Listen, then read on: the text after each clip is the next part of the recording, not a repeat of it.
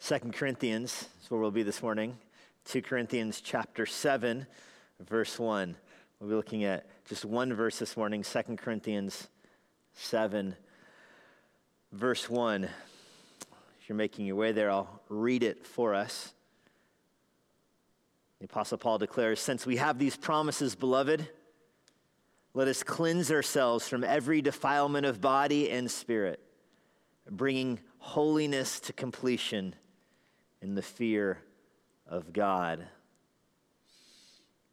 Mary Mallon, a name that perhaps some of you are familiar with, was a cook in New York City in the early 1900s.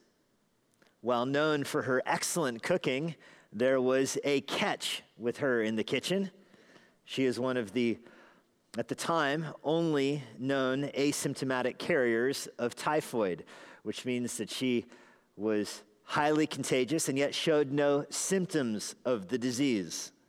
It's unclear if she even ever really came to terms with the fact throughout her entire life that she was contagious with typhoid, but anyway, she felt led to the kitchen and made her life as a cook. She allegedly was quite a good cook if you could get over the fact that her cooking would likely kill you.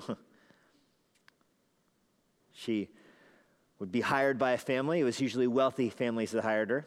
She would cook for them for a while, usually a few weeks. Illness would break out in the house. The family wouldn't associate the illness with her cooking. Eventually, they'd be unable to afford her anymore and would let her go. And she traveled all over the greater New York area. This is the early 1900s, doing this, before one particularly wealthy family hired a private investigator to figure out why they got so ill. Typhoid was ravaging much of the world at the time, so typhoid wasn't that unusual, but it was unusual in the upper middle class area of New York City where she was working. Eventually, the private detective worked with the health department and tracked down all these pockets of typhoid outbreak, and the one common denominator they all had was that it happened only a few weeks after hiring an Irish-born cook matching Mary's description. Eventually, the government tracked her down and arrested her in a kitchen, no less, and threw her in quarantine in the hospital and told her that she could be released if she agreed not to cook anymore and agreed to have her gallbladder out. They actually believed that the typhoid disease was carried inside the gallbladder. I have no idea if that is actually the case, but that's what they believed at the time. She refused. She denied that she was ill. She wouldn't let them operate on her, and so she was kept against her will for 3 years in a hospital in New York City. Eventually, after 3 years, she promised, and she really, really meant it, that she would cook no longer, and so they let her out. She spent a couple years doing laundry for people. She wasn't that good at laundry. And so she changed her name and went back to cooking. And the typhoid outbreaks began again. It took the government less time to track her down this time around. They finally caught her and threw her in jail again. She would spend the rest of her life, 30 more years, in mandatory quarantine. She refused to admit that she had typhoid. She ended up dying in a hospital jail. Now, you know, there are typhoid Marys all around us. That's what she became known as, Typhoid Mary. And there are typhoid Marys all around us.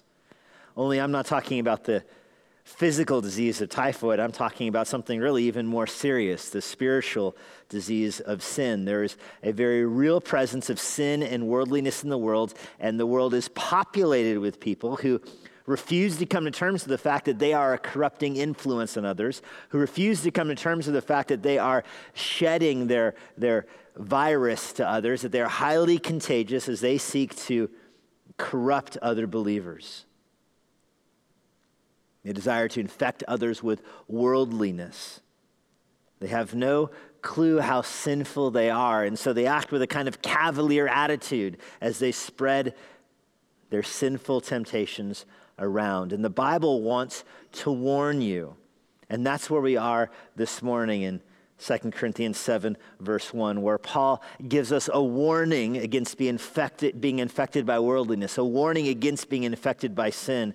And he gives us some practical recommendations about how to protect ourselves against this virus. And that's going to be the outline I give you this morning. I'm going to give you 3 CDC recommendations to guard yourself against the sin virus.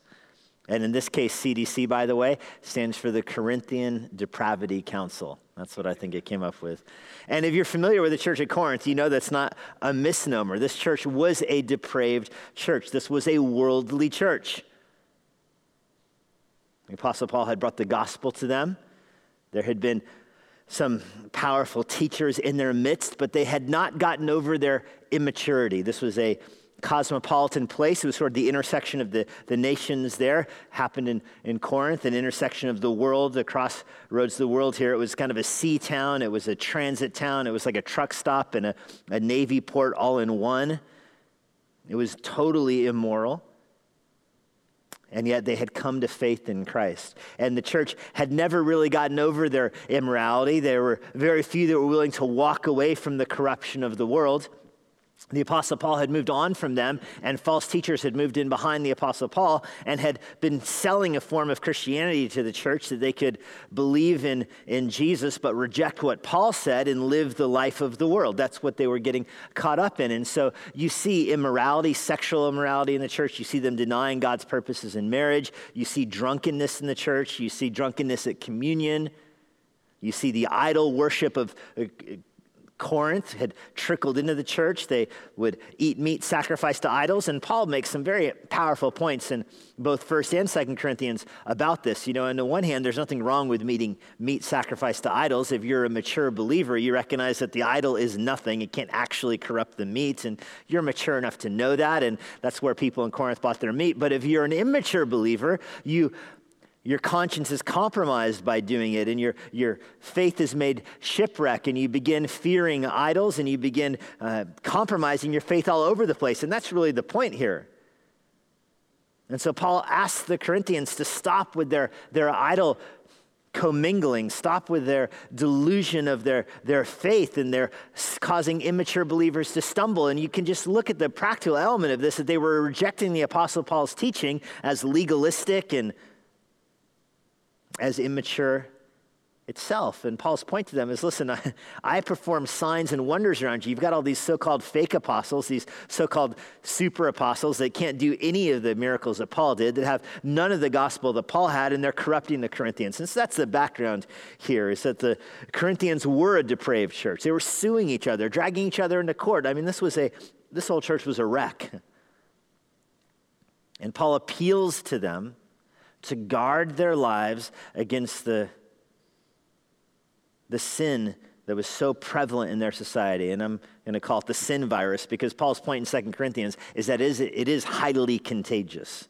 It is easily caught. Surrounding yourself with people that, you know, bad company corrupts good morals was the attitude Paul was trying to convey to the Corinthians. When you surround yourself with immature people that are trying to make a shipwreck of your faith, what do you think will happen to your faith? And I chose this passage this morning because I feel like we have some ears to listen to this now that we maybe didn't have a couple months ago, because right now we're living in a world where we go to extreme lengths to protect ourselves from a virus.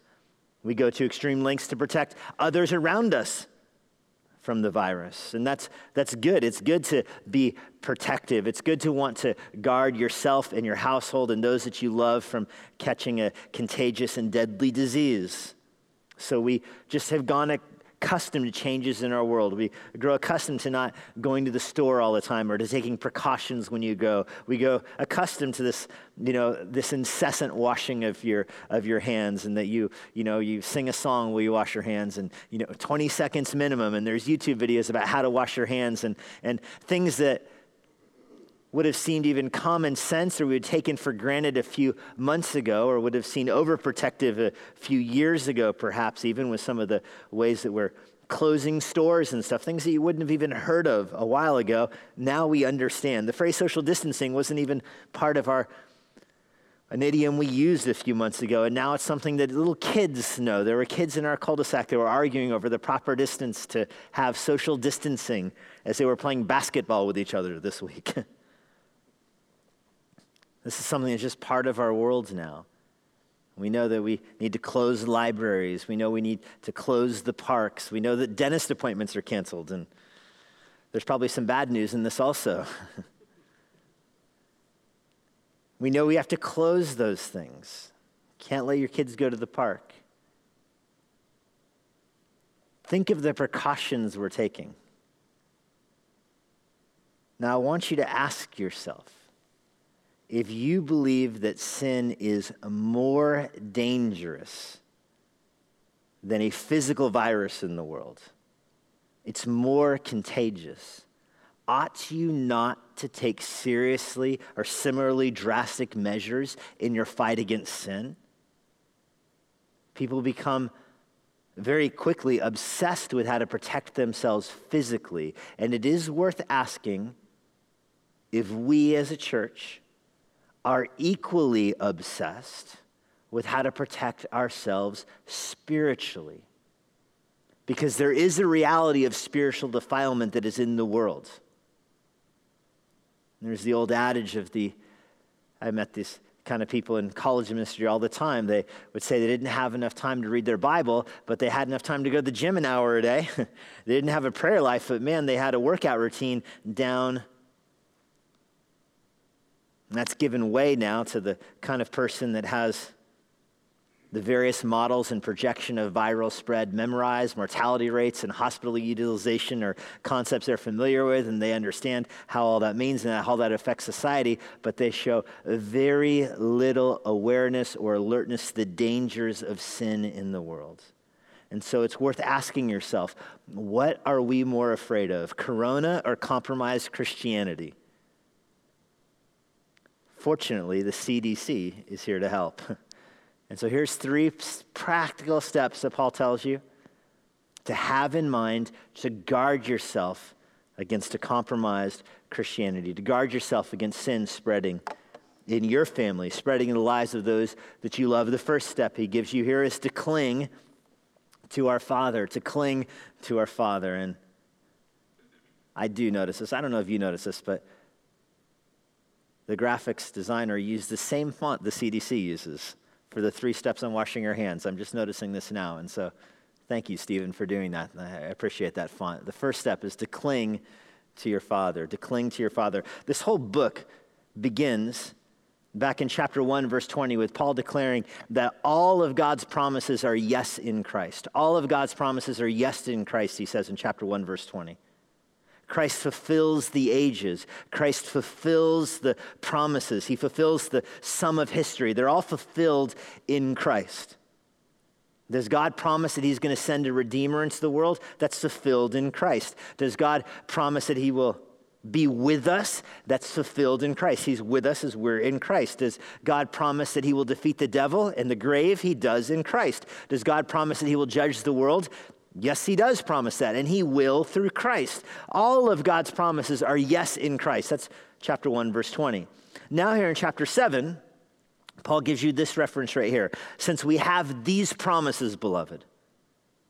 This hinge here is on these promises that God has given us. Now, these promises here in general refer to all of God's promises. All of God's promises through the Bible are fulfilled in Christ. He is the King of the ages, the center point of history. He will return to earth again and establish his kingdom. He will reign over the world from Jerusalem. He will be the king. They're all yes in Christ. But specifically here, Paul has something more immediate in mind, and these are the promises in verse 16 down through verse 18 of chapter 6. On the one hand, this chapter break is kind of unfortunate here because chapter 7 verse 1 is obviously the conclusion of chapter 6 verses 14 through 18. This is his final statement here. On the other hand, I appreciate the chapter break here because it just draws out the promises. The argument of chapter 6 was building really to chapter 7 verse 1. Chapter 7 verse 1 could be its own chapter, honestly. It's just standing here. In light of the promises in chapter 6, you're going to make changes to your life. But to get that, you need to appreciate what promises he's telling you to cling to. There's really five promises in verses 16 through 18. That I will be their God, he says. That God will be our God. Our Heavenly Father will be our God. That they, the people that separate themselves from the world, will be his people. That he will welcome us. When we separate from worldliness, he will welcome us into his own family. I will be a father to you, it says in verse 18. I will be a father to you. That is a promise to you. You will be sons and daughters to me, he says in the middle of verse 18. If you take those five promises together, you get this overarching picture that God wants to be in a personal relationship with us. It doesn't get more personal than him saying, I want to be your father, and you can be sons and daughters to me. That's how these promises start. I am your God. Look up in the middle of verse 16. I will be their God. When you separate from the worldliness around you, he will be our God. He will draw us into his family. We will be his people. And more immediate than that, we will be his children and he will be our father. We'll be sons and daughters, he says in verse 18. Now, all of these promises are contingent in chapter 6 on our separation from the worldliness around us. And it's worth pointing out again that the Corinthians were intrinsically compromisers. They were depraved. They were capitulating in their faith. They were compromising all over the place. And so Paul's appeal to them was, listen, look at the worldliness around you and step away from it. He reminds them, we don't have time to go through all of chapter 6 again, but just verse 14 should be in the back of your mind. Don't be unequally yoked with unbelievers. He's borrowing an Old Testament phrase from Deuteronomy 22, verse 10, which says you can't plow with an ox and a donkey together. It was against God's old covenant law for you to yoke an ox and a donkey together. And it wasn't because the donkey would be overworked or the ox would be lazy. God was not actually caring about the ox and the donkey, although I'm sure there's some secondary benefits to the animals there. God's primary concern was to teach the Israelites that they were separate people. The ox and the donkey couldn't work together, so the Israelites would learn they weren't like the nations around them. They couldn't do things other nations could do, and part of it was this division in the whole Jewish culture between clean and unclean, and you can't mix the two. Leviticus 19, verse 19, you will keep my statutes. Don't let your cattle breed with other breeds of cattle, God says. Don't sow your field with two different kinds of seed. Don't make a garment of two different kinds of cloth. That's Leviticus 19:19. I mean, it was foundational to the Jewish worldview that things had categories and those categories were not to mix. And of course, the overarching category that God gives the Jews is clean versus unclean. Everything in the Jewish world fits into that category. There's no neutrality with that. And the American world, until recently, was very different than that. But this is foundational in the Jewish world. Everything is clean versus unclean. You wouldn't touch an unclean person. Again, Americans are more ready to understand that dichotomy now. When somebody goes to shake your hand now, you're going through a quick risk assessment in your mind. This is the way the whole Jewish world has always been since the Old Covenant. Some food is clean, some food is not clean. Don't mix them. Some kitchens are clean, some are unclean. Don't mix them. Some fields are clean and some are unclean. Don't eat from both. Divide everything. And that principle was given to them so that they would learn to separate from the world. And that's the principle that carries over to the church in chapter 6. You are allowed to wear a shirt that is cotton polyester blend. You're allowed to. You're allowed to eat a pluot, some random fruit bred from two different kinds of fruit. You're allowed to eat those as a Christian. You have Christian liberty to eat the pluot, a turkducken or whatever. Eat it away. The point is, you're supposed to separate from the world. That's the part of this that Paul brings across to you. It's very interesting when he says this, though. He says to the Corinthians as well, he's not even talking about the sexually immoral people of the world that you're supposed to separate from. That's not his primary concern. His primary concern is not the immoral people in the world, because he says otherwise you have to come out of the world. His primary concern is the worldliness that invades the church. That's the big danger. And so Paul pleads with them, separate from them. Just like in the Old Testament, the concern for the Jews was not Egyptians in Egypt. It wasn't Cushites in Ethiopia. It wasn't the Philistines across the sea. The primary concern was those other nations as they infiltrated Israel, or more accurately, as Israel imported their gods and imported their wives. That was the concern. Separate from them, Paul says. To do that would be so drastic. You see a picture of this at the end of the book of Ezra. You want to look like what it would want to see what it would look like for the Jews to actually separate from the worldly influence. It is just tears and sorrow and divorce and orphans and weeping. It's chaos and calamity if you want to take this seriously. And it just was devastating to them. How would you have that kind of discipline to actually separate from corrupting influences in the church, from corrupting influences that want to take your faith captive? How can you have the courage to actually make the hard choices to separate from those people? Well, chapter 6 says you remember those promises. If you're going to separate from believers that want to tear you down and bring you down into sin, you're going to have to really believe that God loves you, that God is your Father, that you have a closer relationship with Him than you would with your worldly friends. That's the promise you need to remember. Exodus 6, verse 7, I will take you to be my people and I will be your God, he says. This is a promise to Moses. Leave Egypt, leave Egypt. Well, where are they going to go? In the wilderness? God says, you leave, I will be your God, and you will be my people. Leviticus 26, verse 12, walk in my ways, be my people, and I will be your God. This is what Moses tells them while they're in the wilderness. They have 40 years ahead of them in the wilderness in Leviticus, and God says, leave those people, and I will be your God. My people will become your people. You think of Ruth leaving the land of Moab, leaving everything that she knew, all of the family she grew up with. She's going back with Naomi to Israel. She doesn't have anybody there. She doesn't have a husband there. She doesn't have a family there. She doesn't have jobs there. She doesn't have land there. She has no hope there, but she throws it all in by declaring to Naomi, your people will be my people. Your God will be my God. Where you die, there I will die, and there I will be buried, and may Yahweh punish me so severely if anything but death separates me from you. That's Ruth's declaration. That's the declaration of a believer, that we will cling to God, and His people will become our people. It is worth separating from the corrupting influences of the world, the corrupting influences even that have wormed their way in the church, because we know that God will be with us. Do you believe that you will have a closer relationship with God than you would have with friends that lead you to compromise? If the answer is yes, then separation is simple.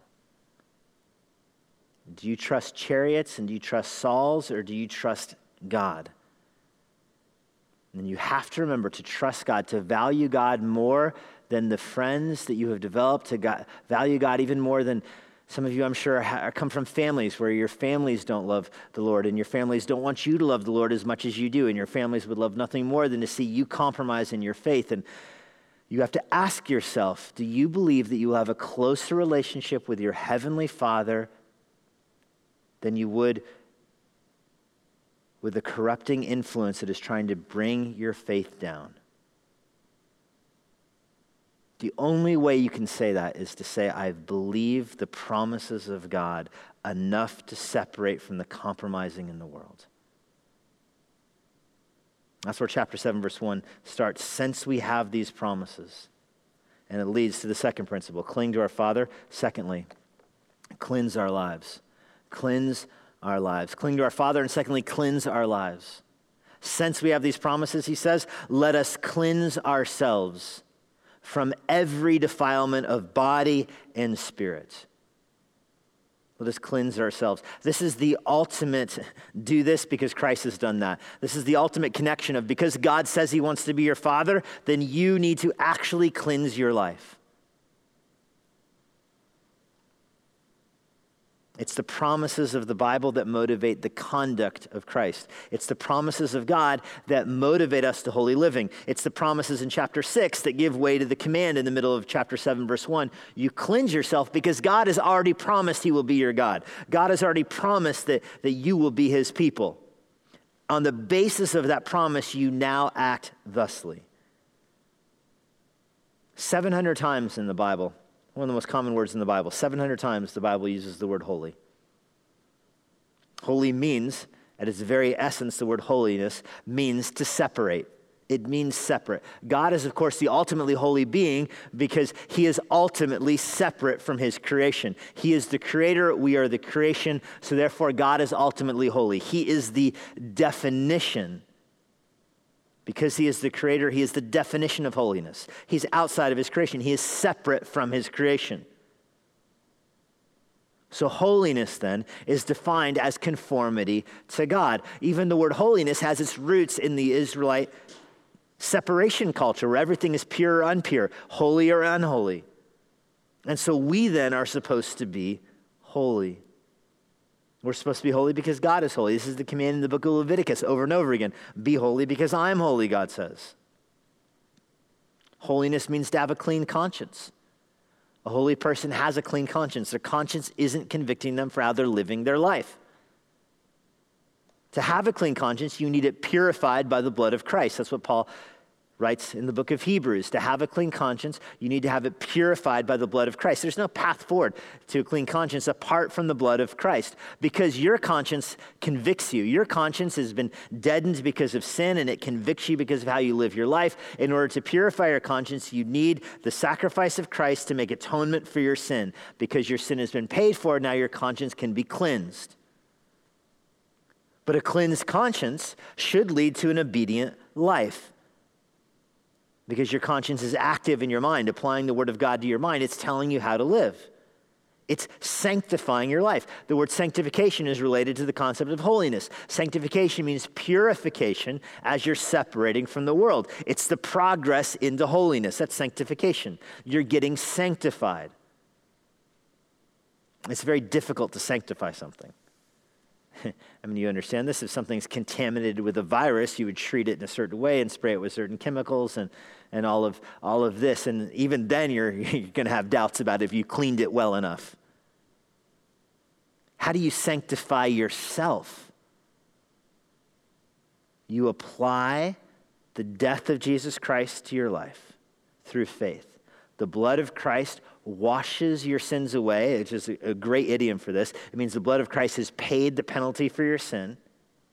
It has the effect of purifying your conscience because your sins have been paid for. Now your conscience, being purified, holds on to the promises of God. So now your conscience is active, telling you how to live your life because it has tethered you to the promises of God. So there's a choice to make, and your conscience convicts you about this and tells you to do that. If your conscience is tethered to the word of God, your defiled conscience purified by the blood of Christ, you recognize that's wrong, this is right. So only a believer in that sense can have a conscience that is motivating holy living. Non-believers can have consciences that convict them of sin, of course. I mean, that's the point of the conscience. Non-believers can say, ooh, that looks bad and wrong, I shouldn't do it, and then they do it anyway.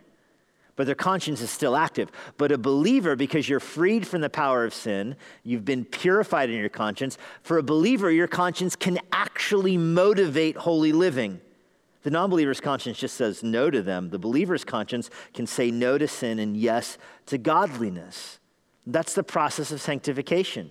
And it comes through the language Paul uses here is cleanse yourself of every defilement. Sin is an obedience to the flesh, and it defiles the spirit and the body, is Paul's point here. A very interesting pairing here of the body, the flesh, sarx is the Greek word, the flesh of your life.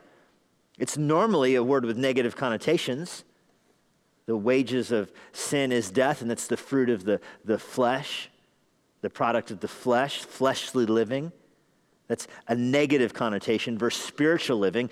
Here, Paul pairs those two words, links them, that the body and the soul can be defiled. The body and the spirit can be defiled by worldliness, by idol worship in the context of chapter 6, by compromise. Christianity defiles both. And if you know anything about pagan religions, you know they do defile both. There is a sexual immorality that does defile the body. Paul makes that point back in chapter 6. Sexual immorality does defile your physical body, and it brings defilement to the whole church. It's very interesting how quick compromise goes to sexual immorality. Compromise in any area of life often leads to sexual immorality. But it's not as if sexual immorality is the worst sin. The worst sin is the one that defiles the spirit, that defiles the soul. But they go so hand in glove. Compromise leads to sexual immorality. It defiles the body. It will defile the spirit as well. And so Paul says, you make choices to cleanse yourself. It's a reflexive command here. You're doing this to yourself. He doesn't say, let your conscience be cleansed. He doesn't say, let your soul and your body be cleansed. He doesn't say, let yourself be cleansed. It's not a passive verb here. I wouldn't tell my kids, let your hands be washed. I mean, if there was a little baby, I would. Stop kicking, let yourself have a bath. But once you're old enough to wash your own hands, you switch to the reflexive. You need to wash your own hands. You're doing this to yourself. And it kind of stumbles us sometimes to think of sanctification with that kind of imperative to us. But that's what Paul says here. Cleanse yourself from every defilement, from everything that wants to corrupt you. There's a tug-of-war match in your soul. I hope you see it all over the world. There's a tug-of-war match in your soul. One side is pulling you towards sin and compromise. The other side is pulling you towards godliness. Every decision is a battle right there. Do you want to be dragged into the mud of sin, or do you want to take a stand for godliness and righteousness? Every action has that battle in it. It's a tug-of-war in the heart, but it is more serious than simply a tug-of-war, because sin is more than a tug on your heart. It is a poison pill for your soul. It will actually corrupt your life. And so you cleanse yourself. You fight the fight. You run the race. You keep the faith. All imperatives that you are doing. Now, of course, it is God that it works in you and through you to will and act according to his good purpose. Of course, God is the ultimate agent of sanctification. Of course, God is the one who defines holiness, who gives his Holy Spirit to you to convict you of sin and motivate you to godly living. So, of course, this is all God's work, but God is working in you and through you, and you are at work in your sanctification. It's something called antinomianism, which means that there's no law for you. When a person says, I don't need to apply God's commands to my life because that's works righteousness. So there can be no commands in the Bible. I just, I let go and let God. I just believe the promises and the commands take care of themselves. But that's exactly the kind of crazy talk that has gotten the Corinthians into such compromises. There is an actual war for our hearts, an actual war for our souls. And we have to cleanse ourselves. This is so significant because we're so sinful. I mean, that's the problem here. I mean, the real problem here is not the balance between gospel and imperatives or promises and commands. The real problem here is that our hearts are wicked. Our hearts are sinful. We come into this world because of Adam's sin. We come into this world born in sins and transgressions. We come into this world depraved. We come into this world loving things we shouldn't love. You hear people object when you say, this is sin or that is sin. I say, how can you say this is sin? How can you say that is sin? You don't know. Because everything is sin, honestly. I mean, everything in this world is sin. Our best actions are tainted by sin. We have so much sin. I mean, the way we're worshiping even this morning has sin in it because of our pride or our apathy. Are you proud in the way you're singing? Then boom, you just ruined it. Are you apathetic about how you're singing? You don't care? Boom, you just ruined it.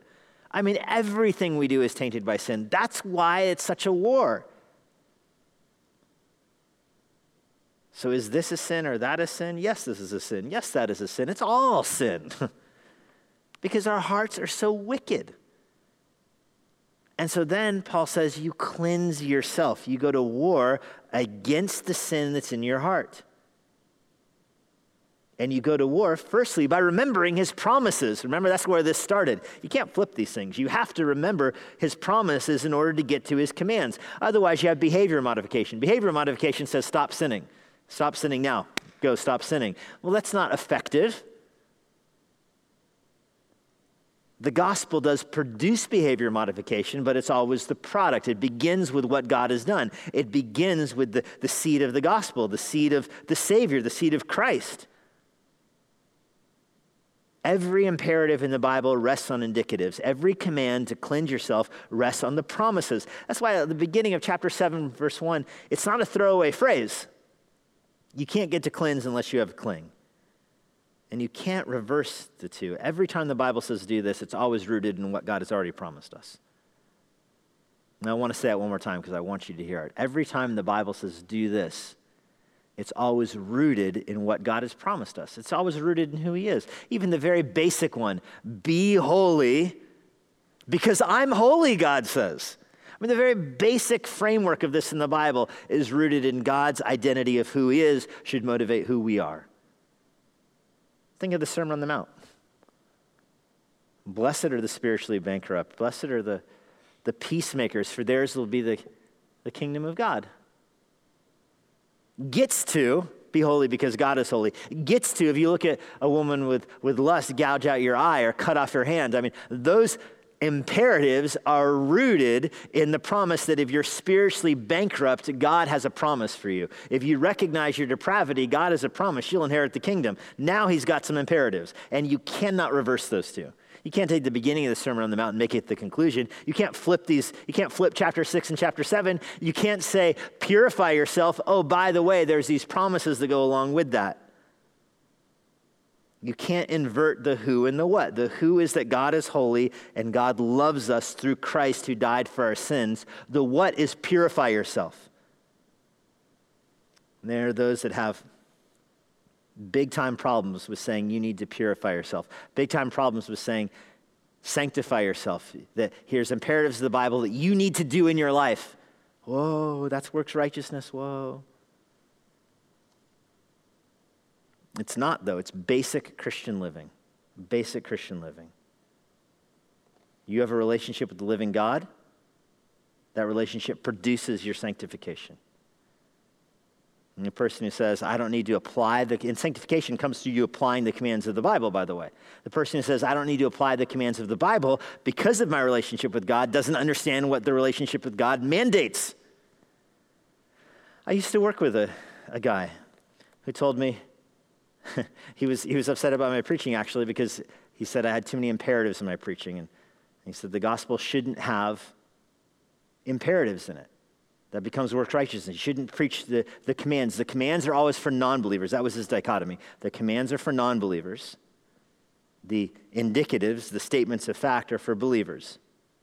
And don't confuse the two or it leads to legalism. That's what he told me. And so I gave him a hypothetical. I said, okay, here's my computer.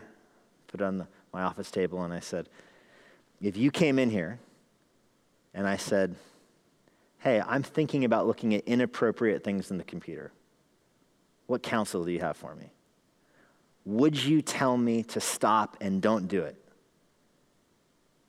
And he said, honestly, he said, no, I wouldn't tell you that. I would tell you, think about how beautiful Jesus is. And the more you think about how beautiful he is, the less you'll want to look at your computer. Well, in a big sense, that's true, right? Broadly speaking, that's true. If you're dealing with lust in your life, think about how precious the gospel is, and that will be a powerful motivating factor. At the same time, the Bible does have imperatives. You know, if the right response should be if I said I'm thinking about looking at something bad and inappropriate on my computer, is to take my computer and throw it out the window. It should be your response. Tie a brick to it and dump it in the dumpster. That's better than sinning.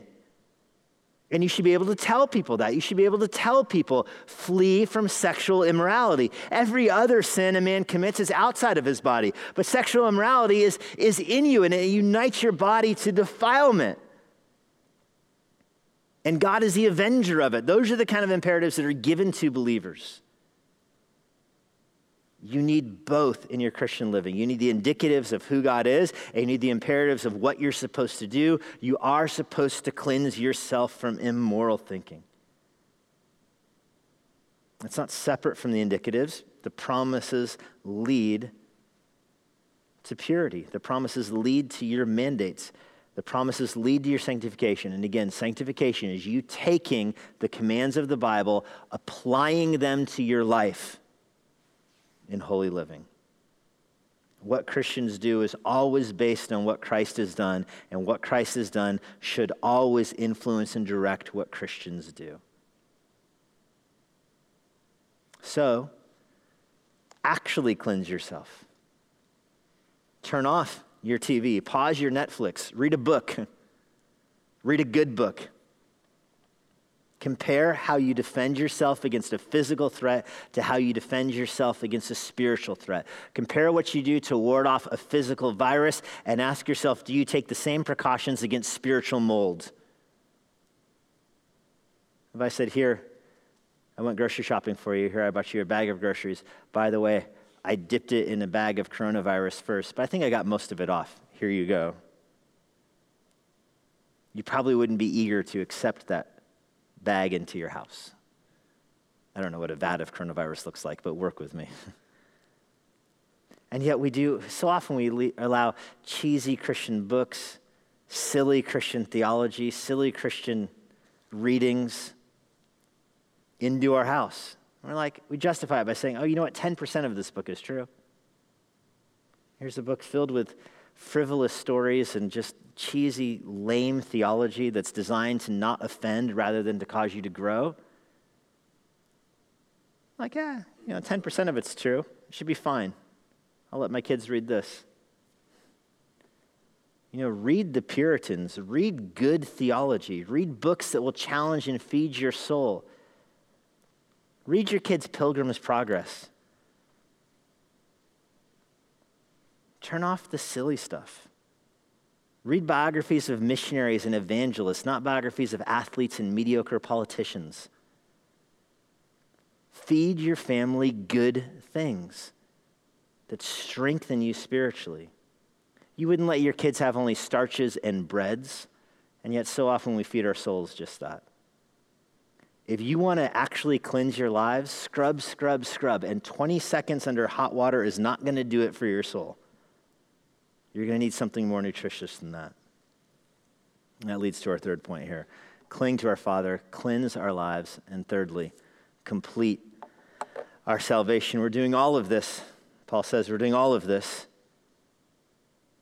bringing holiness to completion in the fear of God. We have the promises of Christ, but they're not fulfilled yet. Jesus has fulfilled all the promises of God. They're yes in him, but they have not been actualized, so to speak, in our own lives yet. Another way of saying this is that you will be cleansing your life the rest of your life. You will never get to a point in this world where 2 Corinthians 7 verse 1 is done. It's not like figure out how to buy milk, pay your Netflix bill, and be completely sanctified. And you can go down the list and cross them off. Okay, I paid the bill. I got completely sanctified. Now what's next? Mow the grass. No, you're never going to move through the list. You're always going to be on cleanse yourself. You will always be stuck there. Progressive sanctification goes on the rest of your life. So there is a command in the Bible to be perfect because God is perfect, but we recognize you have to have the rest of it, that it goes on the rest of your life. Otherwise, you become perfectionistic, which is also bad. You become the person who insists on doing everything perfectly, and they become miserable to be around. They make themselves a slave to their own wrong expectations. They have this idea that there's a right way to do something, and if they do it the right way, then there won't be any sin in it. No, this is a battle the rest of your life. So you got to have the long game here. You recognize the rest of your life you will be striving after this. Yes, the command is to be perfect, like God is perfect, but no, I'm sorry to tell you, you're not going to get there. And I love the Spurgeon line that he says, you know, if you meet somebody who says they have gotten there, they have reached the point of no sin, Spurgeon said, just stomp on their foot really hard and see how they respond. That's just great. Philippians 3 verse 12, not that I've already obtained this or I'm already perfect, but I press on to make it my own because Jesus Christ pressed on to make me his own.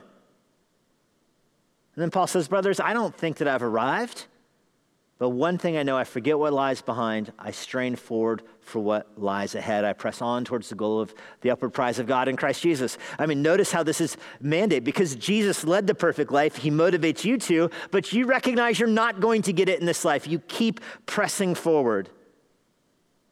So he says here, bringing holiness to completion. That's the rest of your life. Notice what's behind that is why God saved you. He saved you to glorify himself through you. That's the point of your salvation. He saves you so that he would reveal more of himself through you, to you, and to the world. If God is holy because he's separate from the creation, how can you be made perfectly holy if you're part of this creation? I mean, you won't be. You got to press on until you're reunited with him. It's all lifelong. And even the language completion here, it kind of gives it away again. It gives it away. It says God did this because he's got a purpose, and the purpose is his own glory revealed in you. That's when you're complete, when you're like him. Not that you'll, of course, ever be a God. This isn't Mormonism, but you're complete when you know him. When you know him fully, and you will know him fully as you are already fully known. And then he staples on this uniquely Christian phrase. This is such a difficult phrase. Non-Christians just can't understand what's meant by this phrase at the end here, in the fear of God. Doesn't perfect love drive out fear? How can he say, sanctify your life and pursue holiness the rest of your life in the fear of God? I thought Jesus died to take away that fear. And this is why it's all the tension of the gospel right in this phrase. And I've even heard people say, the fear of the Lord, that's the Old Testament way of living. Well, here we are smack dab in the middle of 2 Corinthians. Yikes. How do you pursue holiness with fear? Because how could you pursue God without fear? Somebody says they don't have any fear of the Lord, doesn't know the Lord or themselves. Some people, I think, are so deluded they don't see their own sin, and so they don't have fear of the Lord. And some people have such a low view of God, they don't have fear of the Lord. The person who says, I couldn't worship a God that doesn't do things I don't like, is the person who says, I can only worship a God that's just like me, is a person who's not going to have fear of the Lord, right? Because they've created a God that's just like them. But if you have the Bible's God, the God of creation, you're going to have fear before him because he knows your thoughts. He knows the secret motives of your hearts. He knows your lustful thoughts. He knows your proud thoughts. He knows your secret twisted thoughts. He knows your angry thoughts. He knows all of those. And you're going to stand before him, and he will have full knowledge of them. How could you not be afraid?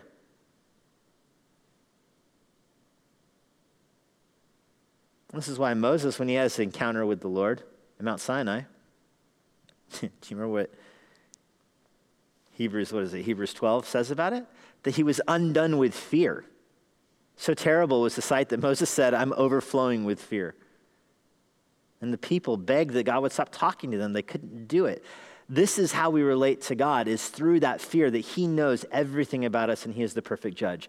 But like all things, this is all fulfilled in Christ. And so as we approach the mercy seat, we have a fear of the Lord, but we also recognize that because we're in Christ, God's wrath at our sin has been paid for. Because we're in Christ, he's not going to pour out wrath on us because of our sin and our twisted thoughts and our secret motives, because he's already done that and he poured it out on Christ. And that's why we can stand before the Lord filled with joy. And you see the scene in heaven in Revelation 5. And everybody's looking around. Who is worthy to open the scroll? Who is worthy to reclaim the world? And everybody's doing a self-assessment, aren't they? Why aren't I worthy? Why do the angels already know I'm not worthy? God knows I'm not worthy. God knows that I have sinned. God knows I deserve judgment. There's no one worthy. And when you realize that you are not worthy and you have a fear of the Lord, then you can open your eyes and behold, there's a lamb. There is someone who has taken away God's wrath for sin. And you're in him. And so yes, you pursue holiness with the fear of God in you. But you recognize, as Paul told the Corinthians, chapter 3, verse 18 of 2 Corinthians, we all with unveiled face behold the glory of the Lord. And we're being transformed into the same image from one degree of glory to another. This comes from the Lord who is the Spirit. You behold the Lord with an unveiled face, and he changes you and brings you into completion in Christ Jesus. So remember, there's a war for your soul. There's a war in your life. Will you love Jesus or love the world?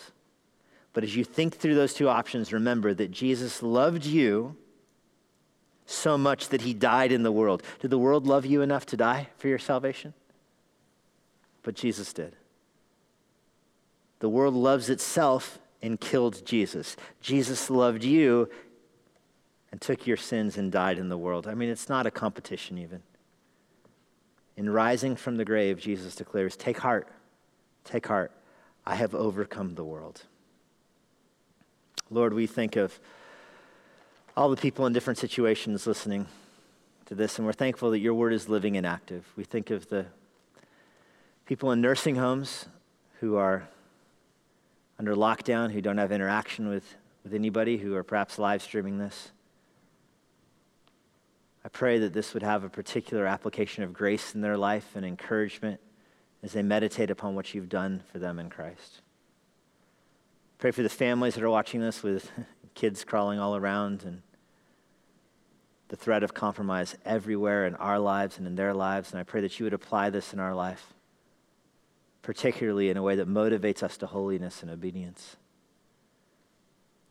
Think of the single people watching this, perhaps more prone to loneliness and isolation than the rest.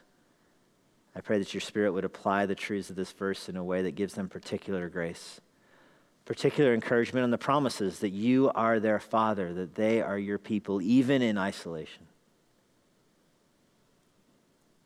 We know that your promises are legion, and yet they're fulfilled in Christ, and we are numerous watching this, all different kinds of people with different dispositions and circumstances, and so we're thankful that the Word of God is living and active and can bring a fresh application to every person, whichever situation they're in. We give you thanks for these promises of your word. In Jesus' name, amen. Thank you for being with us today. And now, a parting word from Pastor Jesse. If you have any questions about what you heard today, or if you want to learn more about what it means to follow Christ, please visit our church website, emmanuelbible.church. If you're not a member of a local church and you live in the Washington, D.C. area, we'd love to have you worship with us here at Emmanuel. I hope to personally meet you this Sunday after our service. But no matter where you live, it's our hope that everyone who uses this resource is involved in their own local church. Now may God bless you this week as you seek Jesus constantly, serve the Lord faithfully, and share the gospel boldly.